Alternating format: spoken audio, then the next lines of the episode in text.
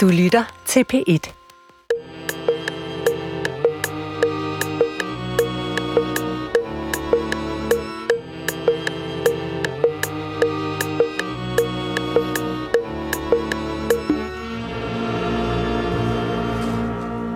Goddag, mit navn er Peter Lund Madsen, og rigtig hjertelig velkommen til Hjernekassen på P1. Og det ligger ikke til Hjernekassen på P1 at rose sig selv, men det er lige netop det, jeg vil starte med i dag. Fordi den Først i fjerde, det år, altså for næsten 12 måneder siden, havde vi et program om slanger, som stadig giver mig en stor glæde, når jeg lytter til det. Og det er fordi, at det program det udvidede min horisont, øh, og fik ryddet op i nogle af de fordomme, jeg har haft, og sikkert også stadigvæk har, angående krybdyr. Øh, og øh, det er jo alle menneskers liv en lang rejse mod større og større grader af afklarethed. Øh, der skal ryddes op i fordomme, og det har jeg tænkt mig at fortsætte med i dag, fordi at i dag, der udbygger vi emnet slanger, går en tak op, og i dag skal det handle om krybdyr. Øh, og i dag har jeg, ligesom sidste gang, det handlede om reptiler, tre gæster i studiet. Den første gæst er genganger Mads Frost Bertelsen, zoologisk direktør for Zoologisk Have. Velkommen til. Øh, og øh, næste gæst, det er Modig Lund Madsen. En af de mennesker, jeg kender, som er allerbedst til at fortælle mig om dyr. Jeg vil derfor godt udnævne til dyreekspert. Og så Jonas Kaspersen, ledende dyrepasser til Radet ved Vissenbjerg. Også velkommen til dig. Velkommen til lytterne. Velkommen til Hjernekassen på P1. Du lytter til Hjernekassen på P1 med Peter Lund Madsen. Og i dag skal det handle om krybdyr, og min første gæst, Mads Frost Bertelsen. Velkommen til, og øh, du er genganger. Øh, men vil du alligevel for de ganske få, som ikke hørte udsendelsen den, første, eller den fjerde i første, fortælle lidt om dig selv? Det vil jeg gerne. Øh, jeg er uddannet dyrlæge og har arbejdet som dyrlæge og som forsker i zoologiske haver først i Kanada og så her i København igennem mange år, over 20 år. Og de sidste par år, der har jeg så været zoologisk direktør, som det så smukt hedder. Det vil sige... Det er dig, der er chef for alle dyrene? Øh, det er mig, der er chef for alle dyrene. Ja. så, så du går over til hende og sige, kan du så få det op? Nej, men du er, du er chef for at sørge for, at, at alt det dyre administrative fungerer. Ja. Og så er der andre, der tager sig økonomien og, og alt sådan noget. Lige præcis. Godt. Vil du ikke lægge ud med at få slægtskabet på plads? Forstået på den måde, hvordan er vi mennesker i familie med krybdyrene? Jo, altså det, det er vi jo på den måde, at krybdyr er værtebrætter, altså virveldyr, ligesom vi er.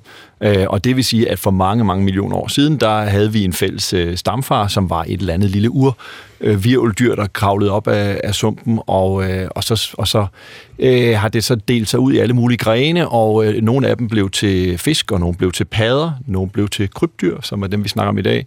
Øh, og nogle af dem, der var tæt på dem, de blev til fugle, og nogle helt andre blev til pattedyr. Og, og den her gamle forestilling om, at man ligesom først var en, en fisk, og så blev en padde, og så blev man krybdyr, og hvis man var et menneske, så blev man så på et tidspunkt også en abe, og så et menneske. Den er jo nok lidt forældet, så i virkeligheden så har vi en fælles stamfar, men forskellige veje hen til det, hvor vi er i dag. Så vi har en stem, fælles stamfar, men han ligger langt tilbage. Meget langt. Så, øh, så krybdyrene er i langt nærmere familie med fuglene, end det er med os. Lige præcis. Ja. Men vi er begge to stort set lige meget familie med fiskene. Ja, det kunne man, det kunne man godt set. sige. Ja. ja. ja. Øh, så, så det er fjerne slægtninge. Men det der jo er, og det er jo noget, som vi to deler interesse for, det der jo er så dejligt for mig, det er jo, at når du siger virveldyr, så har alle virveldyr, fisk, fugle, krybdyr, mennesker, grundlæggende den samme hjerneopbygning. Det er bare forskelligt, hvor meget vi har af de forskellige dele. Så grundlæggende har vi en hjerne, der er bygget op som en krybdyrhjerne. Men kan du fortælle mig, hvad er forskellen grundlæggende på menneskehjernen og krybdyrhjernen? Ja, altså i virkeligheden, så kan man sige, at hele, hele den her vertebrat, den her virveldyr opbygning, er jo stort set den samme, bortset fra, fra at der er nogen, der har gælder. Øh, alt andet i, i os er jo stort set det samme øh, i forhold til øh, bevægeapparatet, i forhold til øh, øh, lunger og så henholdsvis gælder, vi i forhold til hjerte, altså en cirkulation, i forhold til nyre, som skal tænke nogle ting ud, og så selvfølgelig i forhold til hjernen, øh, som skal styre det hele. Og øh, der har vi jo groft sagt en hjerne, der er inddelt i nogle, i nogle dele, hvor det allermest primitive, det er noget af det allerforreste, det der sidder hænger sammen med næsen, øh, som er, er øh, det, der er lugtecentret, og så kommer der nogle sådan basale ting, der skal styre øh, vejrtrækningen og temperaturen og så videre. Det har vi også meget til fælles. Og jo længere, så længere tilbage vi kommer, så i bagerste hjerne, der sidder alt det, der har at gøre med bevægelsen, øh, og det er faktisk også ret ens. Og så er der så det, som er øh, forhjernen, som hos os er blevet meget, meget stor og meget, meget krøllet osv., og, så videre, og den vi bruger til at tænke med. Og det er jo ikke fordi krybdyr ikke kan tænke, men den del, den er ikke nær så stor øh, hos dem, og det er den væsentligste forskel.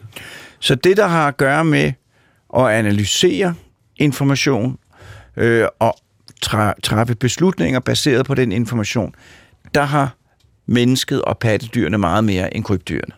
Men de dele af hjernen, der styrer kroppen, det er det samme. Betyder det så, at, øh, at krybdyr, de ikke, de, har de nogen virkelighedsopfattelse? Ja, ja, det kommer an på, hvordan man definerer det, men de har de i hvert fald de kan meget mere. Så tilbage i 60'erne, der var der folk, der ligesom sagde, men det, så alle mennesker har en lille krybdyrhjerne indeni, og så har vi nogle andre systemer, der modificerer krybdyrhjernen, som prøver at tæmme os og så videre. Og den er man gået mere og mere bort fra nu, hvor man egentlig siger, at øh, vi har nogle basale ting, der er det samme, men der er sket en masse ting. Øh, og vi er også blevet meget, meget klogere på, hvad krybdyr egentlig kan. Øh, og vi ser jo nu, at krybdyr faktisk øh, kan navigere øh, rundt øh, i verden. Det kunne vi eventuelt vende tilbage til. Det er ret spændende. Vi ser, at nogle af dem har meget avanceret øh, yngleadfærd. Nogle af dem kan måske endda jage sammen og så videre. De laver altså ting, som i den grad øh, viser en bevidsthed om det, det, der er omkring dem. Så de kan, de kan ændre adfærd? De kan tage ved lære deres erfaringer? Lige til præcis. en vis grad. Ja, fordi man troede tidligere måske sådan groft sagt, at de fungerede ligesom en vaskemaskine, at du ja. satte den på, på skylleprogrammet eller uldprogrammet, og det vil altså sige, enten så spiser jeg, eller også så sover jeg, eller også så leder efter en partner. Det er det, det, jeg kan. Og det viser sig nok at være lidt for simpelt. De kan altså mere end det. Kan du nævne nogle eksempler på rigtig avanceret øh, krybdyrhjerneadfærd? Altså noget af det, som, som jeg synes er fascinerende, det er sådan noget som havskildpadder, som øh, bliver øh, klækket. Et stort øh, kul øh, æg ligger på en strand et eller andet sted, øh, så kommer de her små ud, bevæger sig ned til, til vandet, og så er de ude på, på havet i, øh, i, i mange, mange år. Og på et eller andet tidspunkt, så navigerer de tilbage til den samme strand. Øh, og øh, det kræver jo dels, at de kan opfatte hele øh, systemet derude. Det kræver også, også, at de kan orientere sig på forskellige vis, og det gør de, så vidt vi ved, dels efter lys og stjerner og sådan noget, men også efter magnetisme. Og det, det synes jeg faktisk er ret fascinerende. Så de kan meget mere, end, end, end vi går rundt øh, og tror. Øh, du har taget en krybdyrhjerne med. Ja, det har jeg. Det øh, og, og du har ikke fortalt mig, hvad det er, men må jeg se den? Ja, du får den her. Og jeg kan jo sige, at den er jo ikke så stor. Men det kan være, fordi den tilhører et lille dyr. Øh, og, øh, og der er det jo så, at du vil sige til mig, at den her hjerne, den har allerforrest område, der analyserer lugtindtryk, og så har noget, der styrer kroppen, og så har den ganske lidt, der justerer adfærden. Må jeg gætte på, hvad det er for et dyr? Ja, meget gerne. Men altså, det er jo fuldstændig... Det er jo faktisk umuligt. Det kan du ikke, for det er jo en af de andre ting. Hvis vi øh, nu kigger på pattedyrhjerner ja. og, sat, og sat 10 af dem op, så vil vi kunne se, at der var ret store forskelle. Og hvis man kigger på en, et bredt udsnit af, af krybdyr, så er deres hjerner sådan ved det første øjekast stort set ens. Så, så hvis du kan gætte den, så er det, så er det ret flot. Jeg tror, det er en slangehjerne. Ja, det er det ikke helt. Men, det er det ikke helt. det er en kameleon. Det er en kameleon. Så det er en fireben. Ja. Ah, men det er og i virkeligheden et ret avanceret fireben. Ja. Øh, hvad kan kameleonen, som gør, at du siger, at den er avanceret? Ja, altså den kan jo blandt andet styre sine øjne separat, så den kigger, den kigger to forskellige steder hen med sine, med sine øjne. Den kan øh, kravle rundt, den kan bevæge sin hale og sno den fast om ting og så videre. Så og så kan den med tungen ramme så meget kan den skyde, se, se med de her øjne, holde øje med sine fjender med det, med det ene øje, og, og så fokusere på et bytte, og så kan den skyde tungen langt ud og, og, og fange det. Og skifte farve. Og det kan den også. Og jeg vil lige sige, hvis man som menneske havde to øjne, det har vi, men to øjne, der kunne bevæge sig uafhængigt af hinanden, og vi skulle og tage information på begge to, så vil, så vil det være en, en rimelig overvældende opgave. Ja, man skal jo ligesom forestille sig, at man kunne have to, øh, to ting kørende. Det er der ja. mange, der gør nu, prøver at gøre nu med deres, øh, ja. deres øh, skærme og så videre, at have to virkeligheder kørende, men det er, nok ja. ikke, det er nok ikke særlig godt for os i virkeligheden. Vi kommer tilbage til dig senere.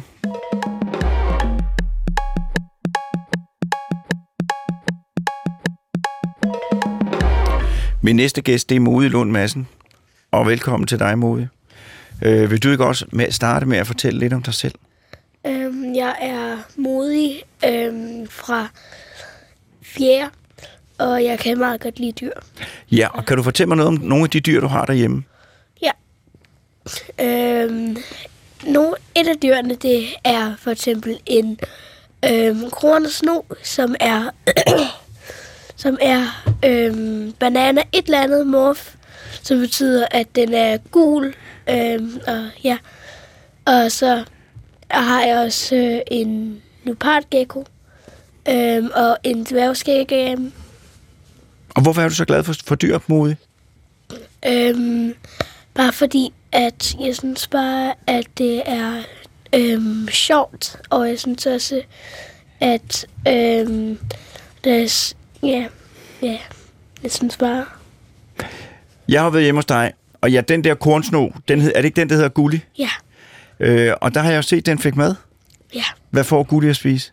Øhm, ligesom normalt, når man tænker på, hvad slanger spiser, så vil man normalt tænke på mus og rotter og sådan noget, men det plejede vi altså fodret med, men så prøvede vi, fordi at vi hørte noget om, at den skulle få en varieret, øhm, noget varieret mad, og så prøvede vi så at fodre den med øhm, kyllinger, og bare lige hurtigt en lille ting, alle dyrene, de er døde, vi dræber dem ikke selv, det er dyr, som, ja, døde af naturlige årsager, tror jeg. Øhm, ja. Men i hvert fald så prøvede vi så det, og så øhm, nu gider den ikke at spise noget andet end kyllinger. Det er kun kyllinger. Ja, vi har prøvet med noget andet, men den gider ikke. Den kan bare kun lide det. Men altså, jeg er, jo, øh, jeg er jo, når jeg var hjemme hos dig, kan du godt huske, der er jeg jo sådan lidt Ja. nervøs ved de der dyr. Skal man være det? Nej, Hvorfor skal man ikke være det? fordi at ligesom det farligste, jeg nogensinde har haft, det var enten skildpadden, eller så var det rovtagerne. Som, Og, og hvorfor var de farlige? Skildpadden var farlig, fordi at hvis man gik over til den, tog ens finger, puttede den ned i vandet, stod og vrikkede den rundt som en orm, så kom den over og måske bed ens finger. Og det ville gøre meget ondt. Du er jo sådan en, som øh, hvis, hvis jeg går med dig ud i naturen, så kan du fortælle mig alle mulige ting, som jeg ellers ikke ville se. Ja. Hvordan har du lært at gøre det? Øhm, jeg har lidt lært det af mig selv, men jeg har også øhm, lært meget af National Geographic og andre øhm, natur øhm, film, fordi at jeg er desværre ordblind, så jeg kan ikke læse bøger lige så nemt som andre vil. Så Men så du ser det på film, ja, men du ved jo helt Ja. vanvittigt meget om dyr. Det er så noget, du har, har, har, set øh, på, på YouTube. Og, og, og, ja. og hvordan, Øhm. hvordan skal man gøre, hvis nu jeg skal ud i naturen og kigge? Kan du så give mig Ja. nogle gode tip, tips efter, hvad jeg skal kigge efter? Ja. Man skal... Først så skal man se, øhm, hvad vejret er, fordi at hvis det regner, så er der højst sandsynligt ikke særlig mange dyr, som kommer ud, fordi at, øhm, ja, medmindre man leder efter orme, eller andre vanddyr, eller padder, sådan noget. Men man skal højst sandsynligt prøve at lede efter solvejr, og så en rådden træstup, på grund af, det er der, hvor at flest af dyrene, de godt kan lide at være. Øhm, og under sten og sådan noget.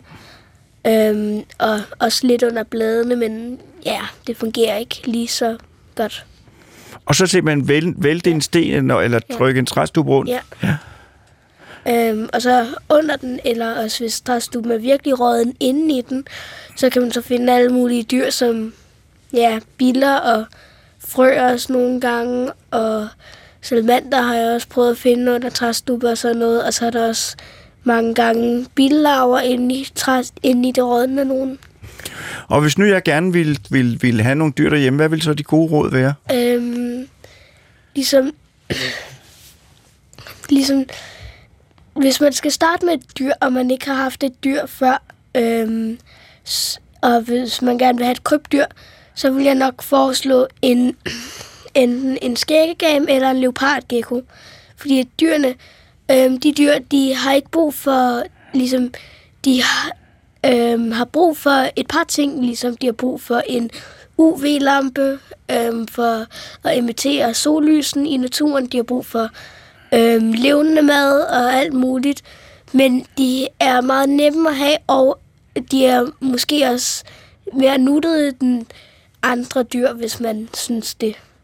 Øhm, for eksempel, ja. Og så bliver de også... Øhm, jeg, jeg ved ikke præ- præcis, hvor gamle de bliver, men jeg tror ikke, de bliver meget gamle. Har du et yndlingsdyr? Ja, jeg tror, det er slangen, hvis jeg skal være... Øhm, hvis jeg skal sådan helt... Men det er meget hårdt, fordi at... Ja. Hvorfor er slangen dit yndlingsdyr?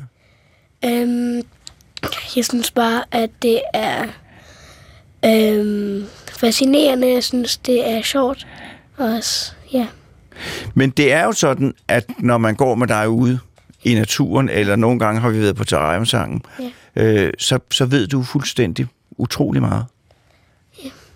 Så, øh, så det er en god idé, at man får set, øh, set de der ting, og får samlet viden sammen. Ja. Og kan du, kan du fortælle mig, kan du huske, hvordan, hvad der gjorde, at du blev interesseret i dyr? Øhm, ja, jeg tror, det er på grund af, det startede med, at øhm, jeg bare... Ja, jeg tror bare, at det var fordi, at mens jeg var meget lille, så begyndte jeg bare at kunne lide dyr, fordi at øh, vi havde sådan en okay stor have, som man kunne finde dyrene i, som øh, var ja, meget sådan, hvor man kunne ja, finde dyr. Og jeg var meget lille øhm, der øhm, også, og så stod jeg bare og fandt bænkebider og sådan noget. Og så øhm, havde vi også en havedam i haven, så, hvor der var frøer og salamander og sådan noget. Så det startede simpelthen med, at det var derhjemme, og så blev du suget ind i det. Ja. Og nu har du en helt væg nede på dit værelse, der er fyldt med dyr. Ja. Hvor er en af dem er en gul slange, som hedder Gulli, og som kun spiser kylling. Ja. Ja. Vi kommer tilbage til dig senere om ugen.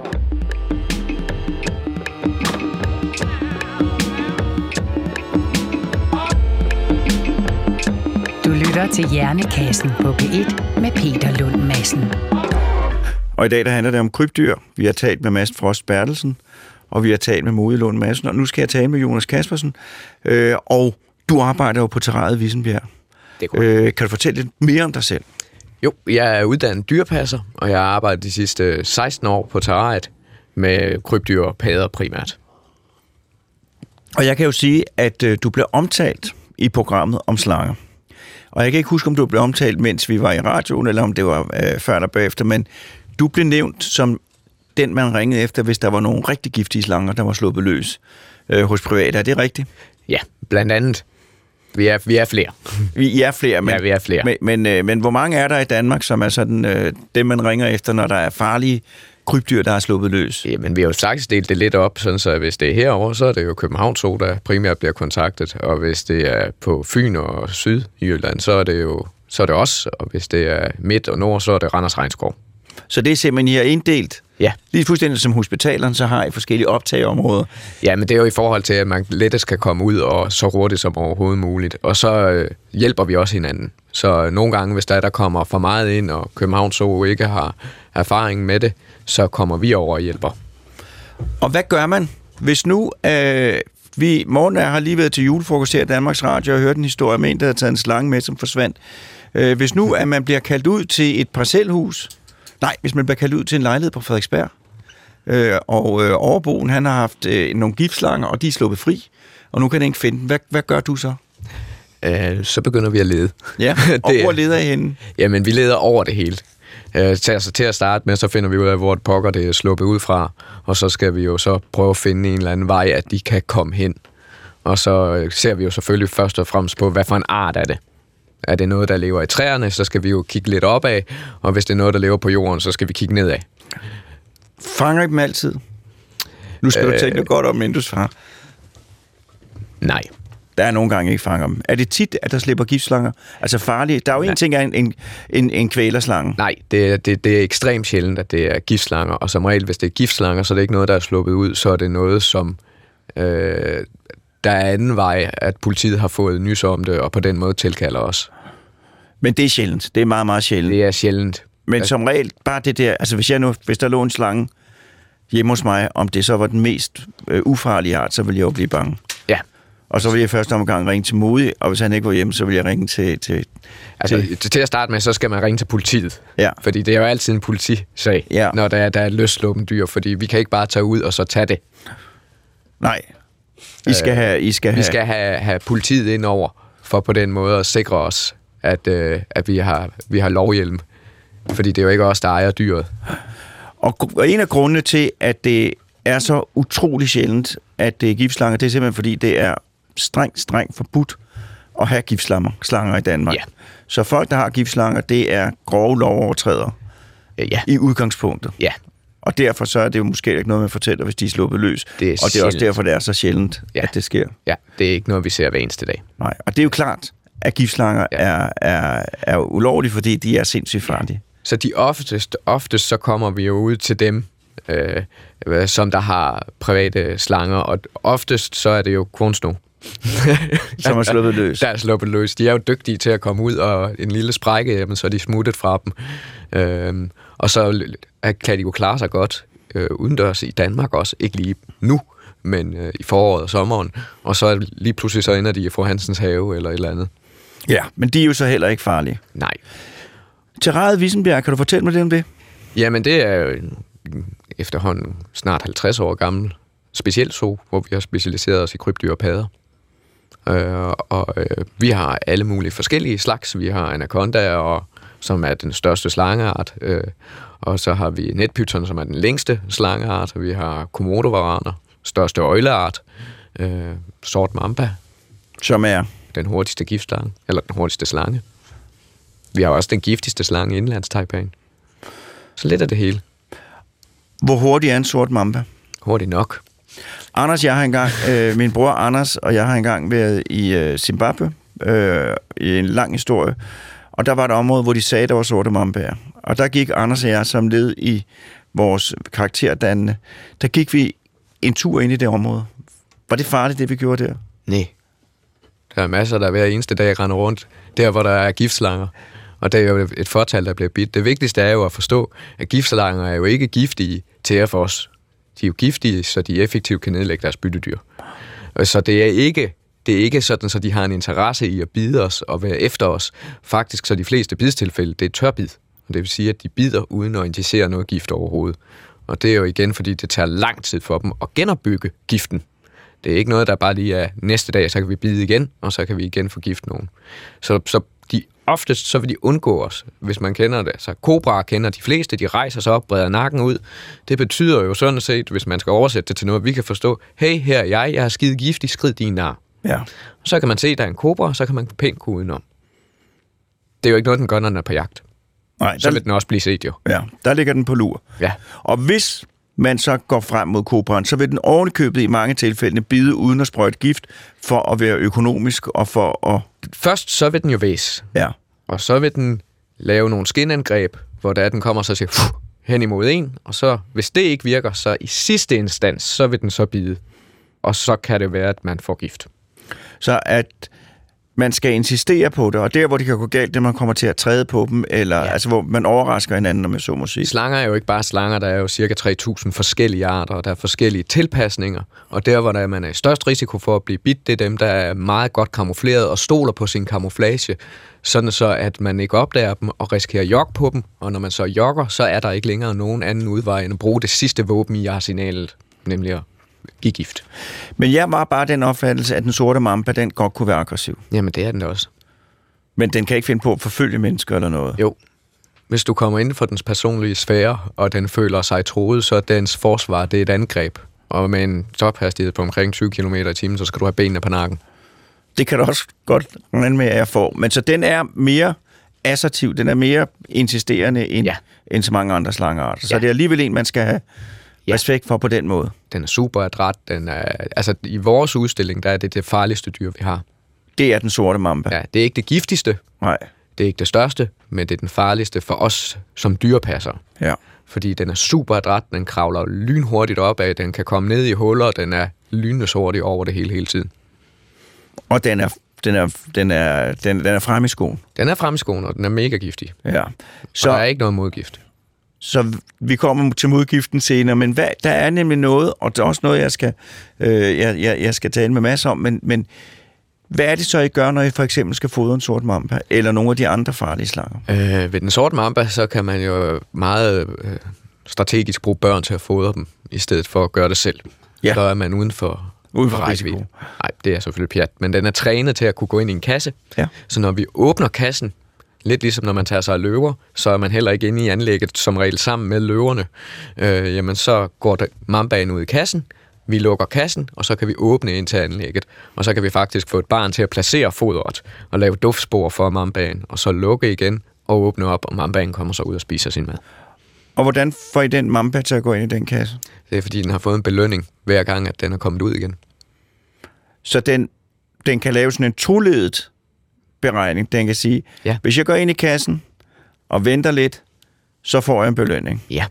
Hvilket jo er meget mere end, hvis jeg går ind i kassen, så er der en belønning derinde. Den, Ja. skal, jo, den skal jo kunne huske. Det kan man også. Vi kan gøre det på to måder. Vi kan både fremprovokere det i forhold til, at den får fodret, når den kommer ud, men vi kan også tænde varmen i kassen, så belønningen bliver, at den simpelthen kan termoregulere bedre. Så din vurdering efter øh, et liv, eller ikke et liv, men, øh, men, men arbejde med krybdyr gennem mange år, er de kvikke? Ja. Altså, hvor, og kan du give nogle eksempler andet end, end, end det her? Øh, vi har nogle skildpadder, Ja. som, øh, hvad hedder det, øh, vi har trænet til at tage en øh, lille hætte på, fordi at der er nogen ude for øh, SDU, altså Syddansk Universitet, der, der studerer i øh, opfattelse af lyde hos øh, blandt andet skildpadder. Så de kan tage sådan en lille, en lille hætte på, ikke af sig selv, men de kan finde sig i, at vi sætter hætten Ja. på dem, øh, uden at de trækker deres hoved ind under skjoldkanten, og på den måde ødelægger alt deres udstyr. Og så kan de skyde laser ind på øh, trommehinden, og så aflæse, hvordan og hvorledes at der er vibrationer på de lyde, de nu spiller for dem. Og det har de vendt sig til. Så man kan sagtens træne dyr, og også, hvad hedder det, krybdyr. Og øh, hvad, for nogle, hvad for nogle krybdyr synes du virker kvikke? Komodo, komodovarerne. Komodovaraner. Ja. Dem kommer vi også tilbage til. Nu er der to cliffhanger. Ja. Modgift og komodovaraner. Øh, men Mod, jeg vil lige spørge dig, at, synes du, at, at, kan du godt mærke, at dine dyr de er kvikke? Øhm, ligesom, det kommer an på, hvad for nogle der. Ligesom slangen, den kan man godt føle, at den er kvik. Den er også sluppet ud to gange nu. Øhm, men så efter den er sluppet ud, så har den så opdaget, at det er koldt, når den er ude, og den kan ikke lide det. Så nu, selv en gang, når jeg kom til ikke at lukke buret, og lågen, den stod helt åben, så den kunne komme ud, så gad den ikke. Den, jeg skal ikke ud i det der øh, kolde miljø.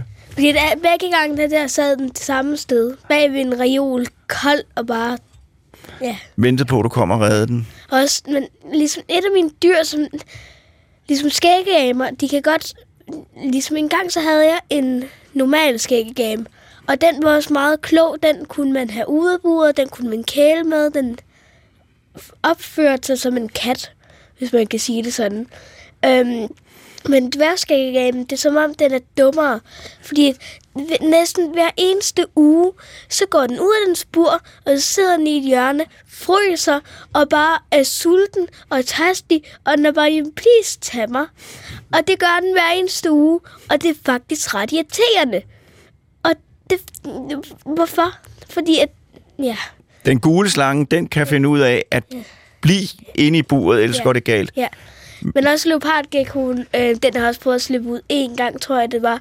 Og så efter det, så gad den ikke mere. Nu, nu tør den ikke at gå ud. Nu bliver den hjemme i varmen og maden. Øhm, og jeg tror også, at øhm, hundgekkoen, hun gik også, hun, den prøvede også at gå ud af buret. Til gengæld fandt vi den aldrig igen. I faldt den aldrig igen. Nej. Øhm, Så den ligger et sted. yeah. Mads, du vil sige noget? Ja, og det er jo, øh, før der fortalt modig om, hvad der skulle til for at holde en slange, og det var rigtig, eller et krybdyr, det var rigtig, rigtig fint i forhold til, at den skulle have noget UV-lys og så videre, så videre, den skulle have noget rigtigt at spise. Men noget, der er måske lige så vigtigt, er jo det, vi hører om her, nemlig, at den skal have varme, fordi den allerstørste forskel, måske i virkeligheden, der er mellem krybdyr, og os, det er, at krybdyr er det, der hedder vekselvarme. I gamle dage, der kaldte man det for koldblodige, og det var egentlig noget vrøvl, fordi de er faktisk for det, for det meste ganske varme, fordi de opsøger varme, men de kan ikke selv lave varme, sådan som vi kan. Og, øh, og derfor så er det enormt vigtigt, når man har sådan et, et øh, hold af dyr, at der skal de have varme. Og det er også derfor, at den her sno gulli her vælger at blive derinde, fordi den ved godt, at den har brug for at have en vis kropstemperatur. Og det er en meget, meget vigtig ting. Og når vi snakker hjerner, så er det også interessant, fordi øh, hjernen skal lave selvfølgelig, det, det er sådan noget varme, og det skal den bruge noget varme, og noget af det, som jeg synes er enormt fascinerende ved krybdyrhjerner, er, at de kan leve så længe de, de kan, uden at få ilt. Fordi det er jo noget, det vores hjerne ikke... Er du sindssyg? Øh, det vil jeg bare for at sætte i relief. Med en menneskehjerne, hvis man stopper blodtilførselen til en menneskehjerne, så øh, stopper hjernefunktionen stort set øjeblikkeligt, øh, og der er ikke noget at gøre. Så, og, og hvis, man, øh, hvis, hvis man fjerner alt det ind i det her rum, så vil vi også meget, meget hurtigt falde om. Så hvordan er det så med krybdyr? Ja, der er noget længere elastik på det her. Øh, så hvis man nu siger, hvad der er naturligt, øh, så er det jo sådan, at for eksempel sumpskildpadder, som, som lever i steder, hvor det bliver koldt øh, om vinteren, de kan overvintre nede i bunden af en sø, hvor de ligger i mange måneder ved 2-3 grader eller sådan noget. Og der skulle man jo tro, at de, vil, de kan ikke trække vejret jo. Så skulle man tro, at de blev kvalt. Og det gør de ikke, fordi deres øh, hjerne kan faktisk øh, klare sig med utrolig lidt øh, ild i utrolig lang tid. Og hvis man tager det, der er mindre naturligt, så er det jo, hvis vi øh, skal aflive et, en, øh, en, en skildpadde, for eksempel en slange, og så kunne man jo skære hovedet af den. Det ved man, at så dør man, altså hvis man er en rotte, der får skåret sit hoved af. Men øh, det tager noget længere tid her, så vi ved jo faktisk fra studier af, hvordan hjernen fungerer, at der går så mange, mange minutter, måske halve timer, før at sådan et dyr faktisk dør. Så hvis man skal det, så skal man faktisk ødelægge hjernen. Det andet, det vil ikke være godt, for det kan jo altså mærke, hov, mit hoved ligger et andet sted i min krop. Vi ved jo ikke, hvad den kan mærke, men det er i hvert fald, hvis man har en giftslange og, og har skåret hovedet eller skåret midt over, så skal man, det, det er jo ikke noget, man gør, men det er jo bare sådan noget, man tænker, øh, så, skal man, øh, så skal man vente, altså ikke bare et par minutter, men over en halv time, før man be, kan betragte den som værende død og inaktiveret. Lige præcis, og, og når det er en giftslange specifikt, så skal man passe ekstra på, fordi der er faktisk mange eksempler på folk, der er blevet bidt af dødslanger. Ja. Øh, I den forstand, at, at hovedet stadigvæk kan injicere gift, øh, som vi hørte om før, at de ikke nødvendigvis gør, når de er vågne, men som de jo altså øh, også kan gøre, selvom man skulle tro, de var døde. Så krybdyrhjernen, der er to grunde til, at den kan klare sig med meget, meget lidt ild. Den ene er, at den ikke er så stor, og den anden er, at, at krybdyrene simpelthen øh, øh, ikke har denne her konstante kropstemperatur, og det betyder, at de kan gå meget, meget ned i temperatur, og så stopper stofskiftet, og så kan kroppen klare sig med ganske lidt energi og ganske lidt mad. Og det er jo det, der gør, at pattedyr, som jo har en konstant temperatur, vi skal hele tiden have mad for at holde det her system i gang. Øh, så til gengæld er vi også hele tiden klar parat, men det er en stor udfordring øh, at have et stofskifte og en krop, der er indrettet til at have en konstant kropstemperatur. Lige præcis. Og så kan man sige, at det er jo ikke altid, vi har det, fordi der er jo nogle øh, syvsover, hasselmus og, og bjørne og, og egen og ting, og så der kan skrue ned for temperaturen. Og vi har jo faktisk også nogle dyr, der kan skrue op for temperaturen. Nogle af dem, der lever i ørkener og sådan noget. Så, så det er ikke helt rigtigt, at, vi, at den er fixeret. Og der kan være nogle super gode fordele ved at skrue på det, men overordnet set, så er vi noget mere låst end krybdyr. Ja. ja. Du vil sige noget? Jamen ja, det var også i forhold til det her med, med krybdyrene, når man afliver dem, at de bider skulle bagefter os. Men øh, der er faktisk også nogle krybdyr, som kan generere noget varme. Man har fundet studier af blandt andet klapperslanger, varaner og teoer, som genererer varme ved lave temperaturer, fordi de lever i køligere miljøer. I naturen er der lavet studier af komodovaraner, at inden solopgang og inden temperaturstigning, så begynder de faktisk at bevæge sig ud på de steder, hvor de plejer at ligge og solbade. Og det er inden der er varme. Så det vil sige, at deres krop går simpelthen i gang med at lave nok varme til, at de kan gå ud og samle endnu mere varme. Man kan faktisk se det på ultralyd. Ja. Eller hvad med, med, hvad hedder det, um, termiske kameraer. Ja. Så kan man se, at de er rødere end omgivelserne. End de, så de er varmegenererende. Ja. Men Mode, har du set en komodovaran? Øhm, ja, en gang før, tror jeg. Øhm, og jeg kan ikke huske, hvor det var, men jeg kan bare huske, at i en eller anden suge, der så vi en øhm, komodovaran. Men jeg ved også, at nogle varaner, dem kan man godt øh, træne så meget, eller når man har dem som kæledyr, at de kan være ligesom hunden, og man kan gå tur med dem, og de kan alt muligt. Sådan. Så det passer jo fint med, Jonas, at du sagde før, at øh, dit yndlingsdyr hjemme i terrariet Vissenbjerg. det er komodovaranen. Kan du fortælle mig, hvorfor, hvorfor, hvorfor er du så glad for den? Jeg, har jo, jeg, jeg bruger den jo tit som eksempel på, men jeg har gjort, øh, tit brugt som eksempel på sådan et, et groft dyr. Øh, men, men, men hvorfor er du glad for kommodovaren? Kan du sælge den til mig? Ja, det er et groft dyr.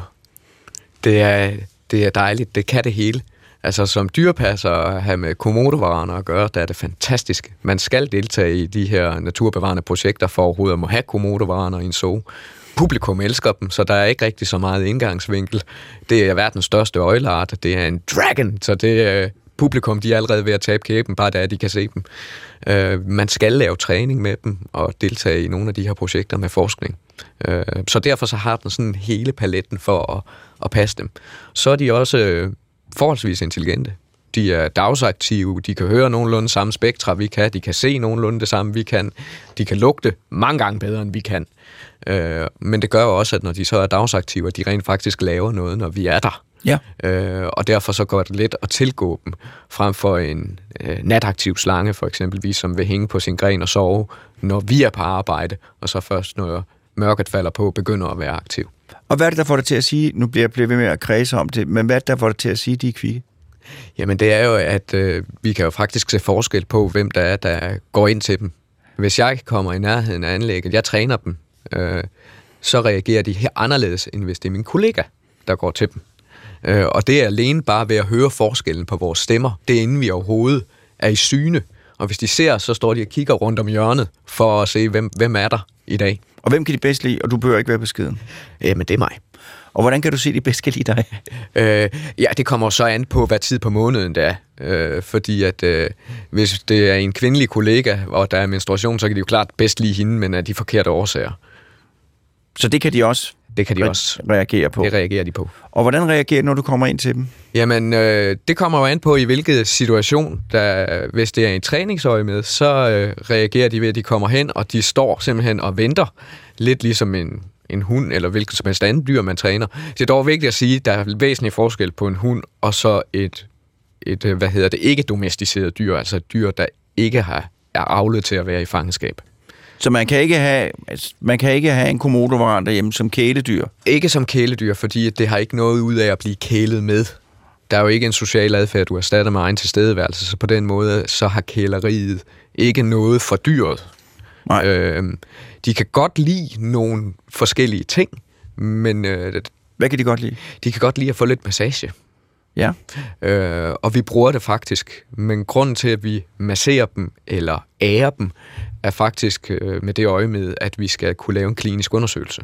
Og hvad er det, der er problem? problem? Der er jo en udfordring, mange, men en speciel udfordring ved at. Den største udfordring, der er med komodovaraner i fangenskab, det er, at hunderne de dør. Ja. Og de dør i de her en alderen til 6-8 år, og de dør af ægbinding. Altså, de ikke ligger æggene.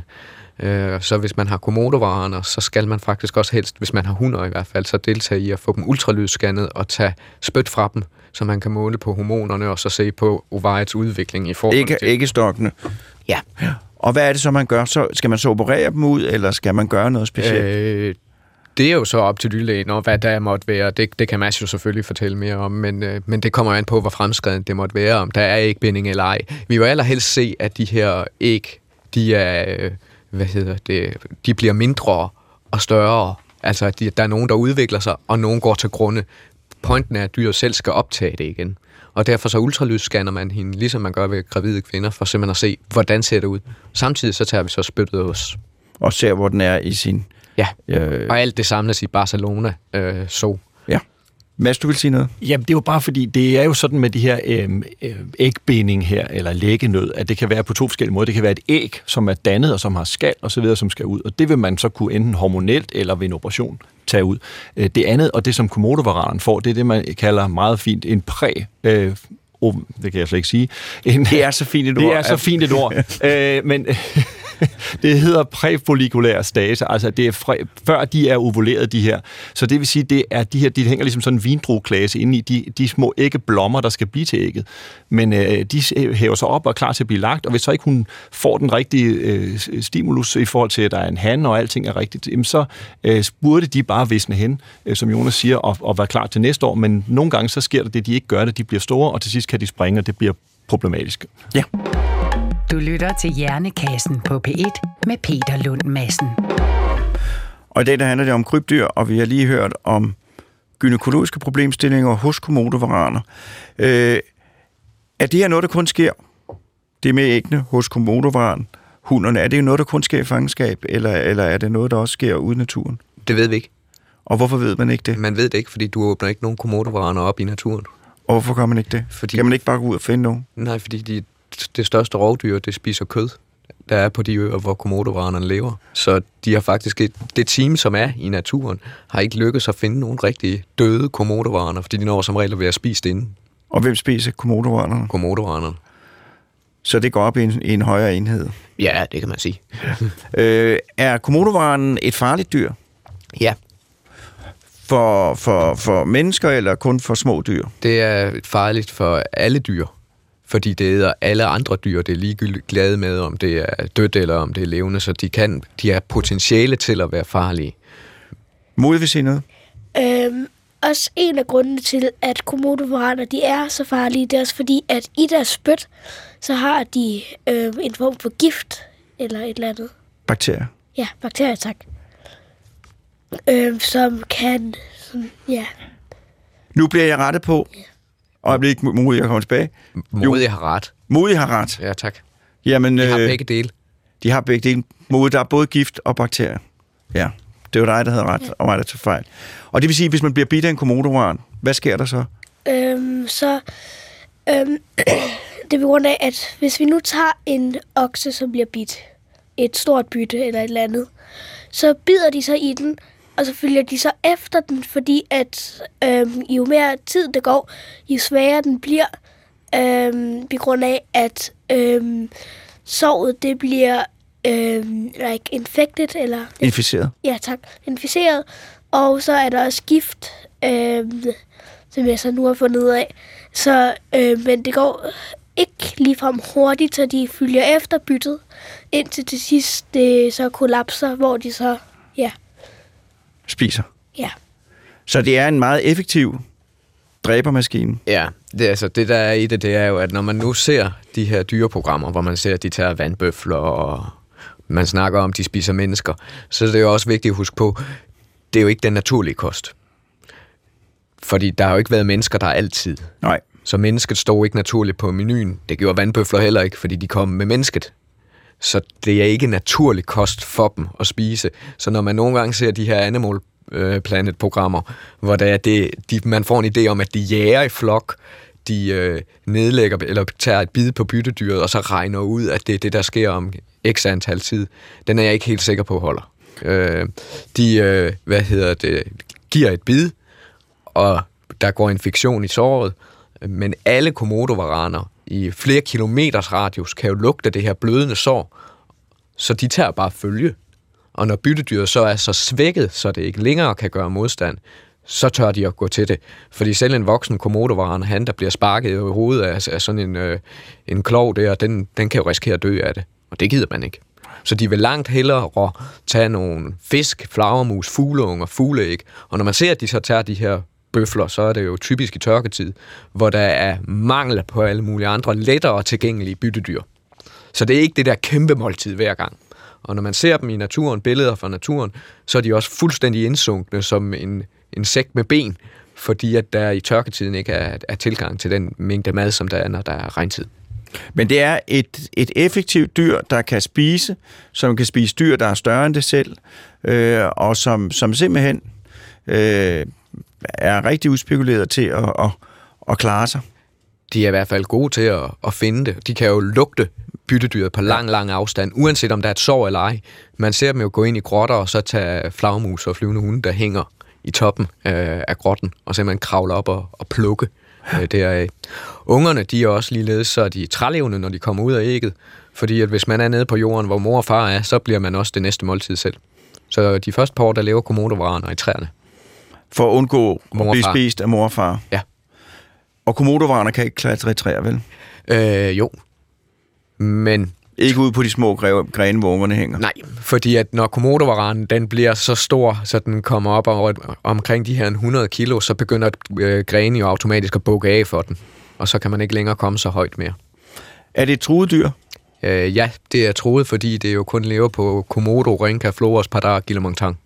Så det er et lille udbredelsesområde.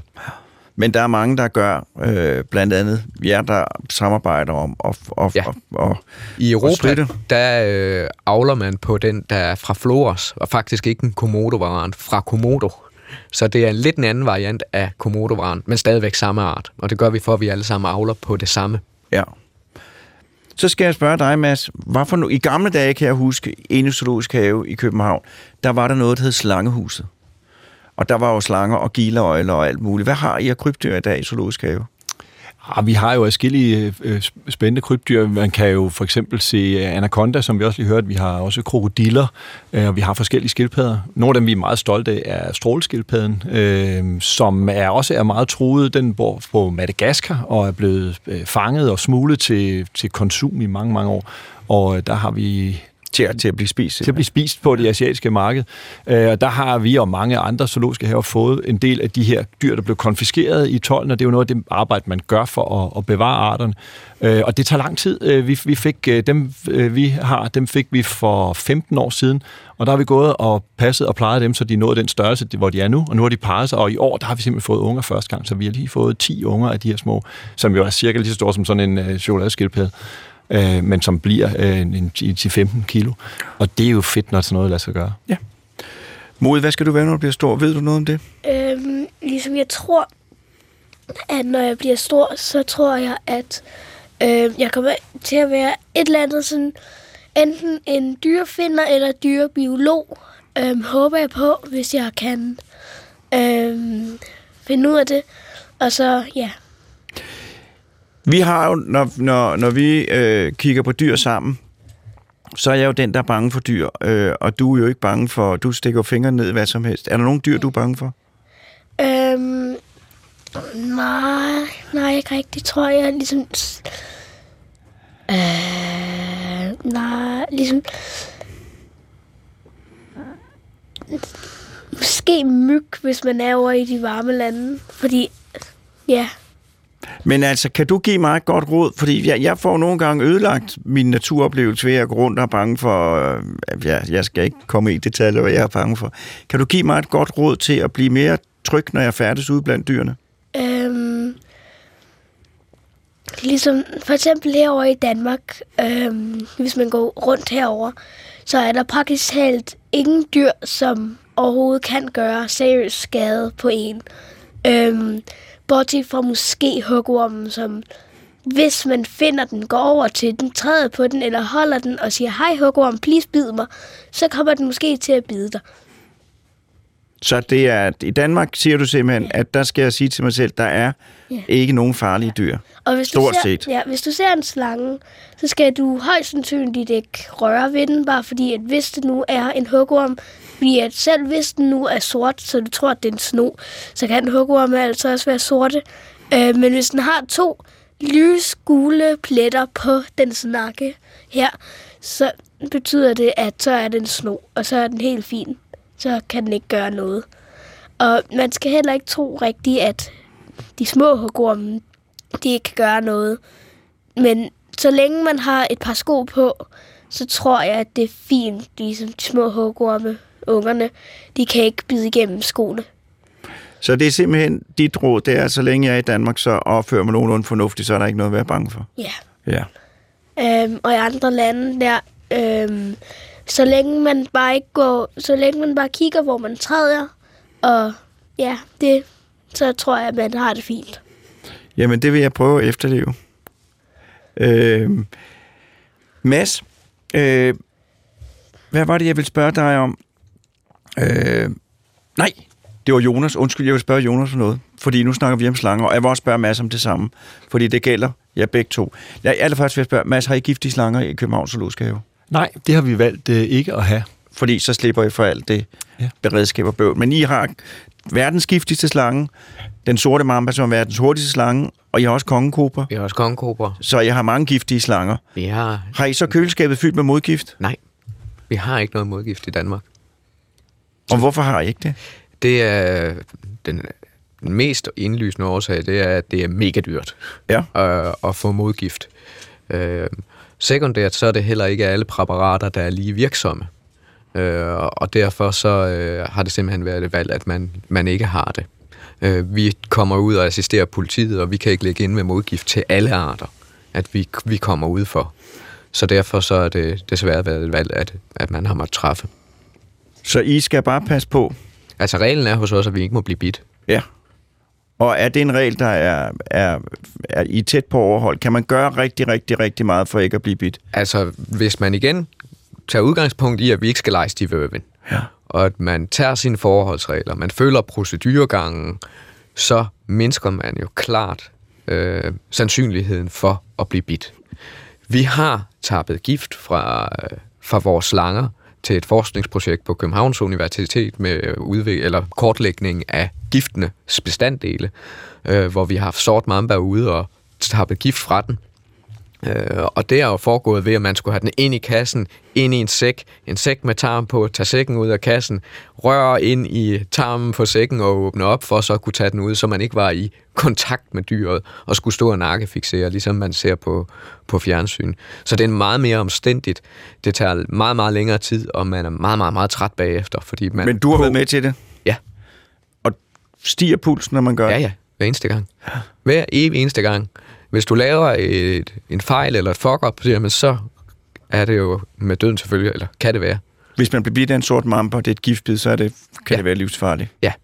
Og det er jo med det en anden hjernekasse, man kan lave om det. Altså hele det der spørgsmål om modgift til slangebid, det er jo ikke bare intellektuelt, for der er jo nogle steder, øh, især hvor folk arbejder, øh, steder, hvor der er giftige slanger, hvor der er relativt mange mennesker, der bliver bidt. Bangladesh, øh, områder der, hvor der er et, i virkeligheden et enormt behov for at udvikle effektive og billige modgifte, fordi at slangegift, slangebid i nogle dele af verden er en, en alvorlig arbejdsrisiko. Ja. Hvis man ris, planter ris og sådan noget der, i stedet hvor der er vand, vandslanger, så kan det være farligt.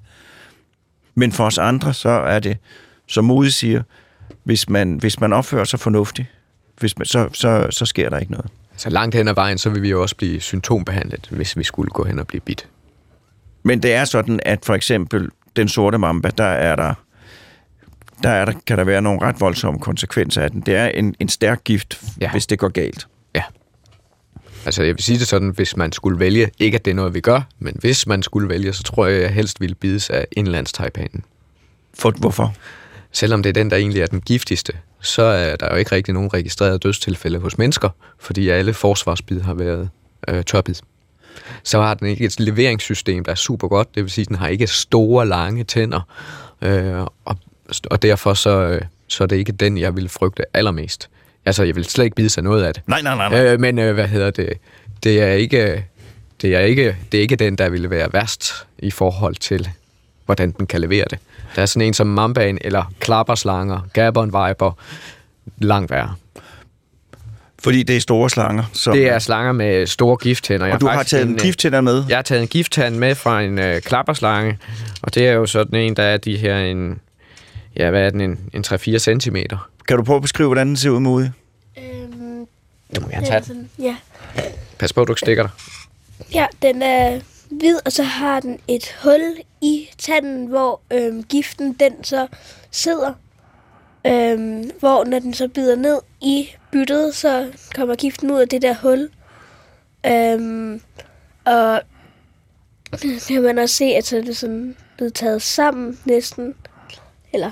Ja. Ja. Og så er, ja, så er Det- meget ren og meget hvid og sådan. Ja, den har den, vi, vi har snydt lidt. Jeg har haft den lidt i noget desinfektionsvæske inden. Mm. Øh, men den er huletandet, og det her det er for en viper, så tænderne ligger vippet op langs ganen, og når den trækker tænderne frem, og så tager dem ned i byttedyret, så sprøjter den giften ud for, for, foran på tanden ned i byttedyret, så giften bliver leveret lige netop der, hvor giften skal. Og det er jo noget skidt, når det er et menneske for eksempelvis, der bliver bit, fordi den kommer også ind der, hvor vi ikke vil have giften. Det kommer langt ind. Ja, ikke ind bare ligger overhuds. Så det, man må sige med krybdyr generelt, det er, at øh, der er stor forskel på dem. Det, øh, og, øh, og de kan langt, langt mere øh, end bare at være en vaskemaskine med tre forskellige programmer. Øh, og, øh, og det er dyr, der er så avanceret, at det er yndlingsdyr for nogle af jer, der er her i studiet. Øh, så øh, man kan tage til Visenbjerg og se kommodovaren. Hvor stor er jeres største kommodovaren? Han, han er lige lidt over to meter, og han ligger vel og vejer omkring de der 60-70 kilo, afhængig af, hvad han lige har spist. Og hvad spiser han løb typisk? Det er forskelligt. Fisk, muslinger, hjort, glemte børn, høns, kaniner, rotter, mus, hvad vi lige har. Så den er ikke så, den er ikke så, så, så, så kredsen som din Gulli, Nej. som kun spiser kylling, Ja. efter han prøvet kylling. Skal det være varm kylling eller kold kylling? Nej, det er kold kylling. Men man skal op, øh, først tø det op. Ved en varmelampe. Og Thomas, Så bare lige for at sige, det, det er jo ikke kylling som i sådan noget kyllingfilet, man skal huske, fordi den har jo også brug for hele kyllingen, den her, så det er går ud fra, at det, som mode fodrer med, det er nogle små øh, daggamle kyllinger, eller Ja. sådan noget med, med hud og hår og klør og ben Ja. og det hele. Yes. Øhm, det er til dumme, det er, at Gulli nogle gange er også lidt dum i, at når den så øhm, prøver at ramme kyllingen, så øhm, bider den så fat på ikke hovedet, fordi den kan ikke sluge kyllingen, hvis den ikke, hvis den ikke er ved hovedet. Øhm, fordi at ellers så benene de sidder fast, og så kan den ikke gøre alt muligt, og det er meget hårdt. Øhm, og så øhm, når den så rammer en anden del af den hovedet, i stedet for så at gøre det, som slanger normalt gør, som er bare at rykke sig over til hovedet, så giver den slip på, sl- på kyllingen, venter måske sådan tre timer, og så kommer den tilbage, så bider den et random sted.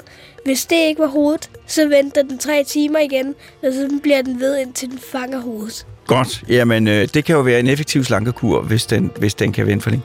Tusind tak, Mode, fordi du vil komme. Tusind tak, Jonas, og tusind tak, Mads, øh, for at slå et slag for krybdyrene. Og jeg vil også sige tak til lytterne, tak til Morten. Næste gang i Hjernekassen får vi en gæst.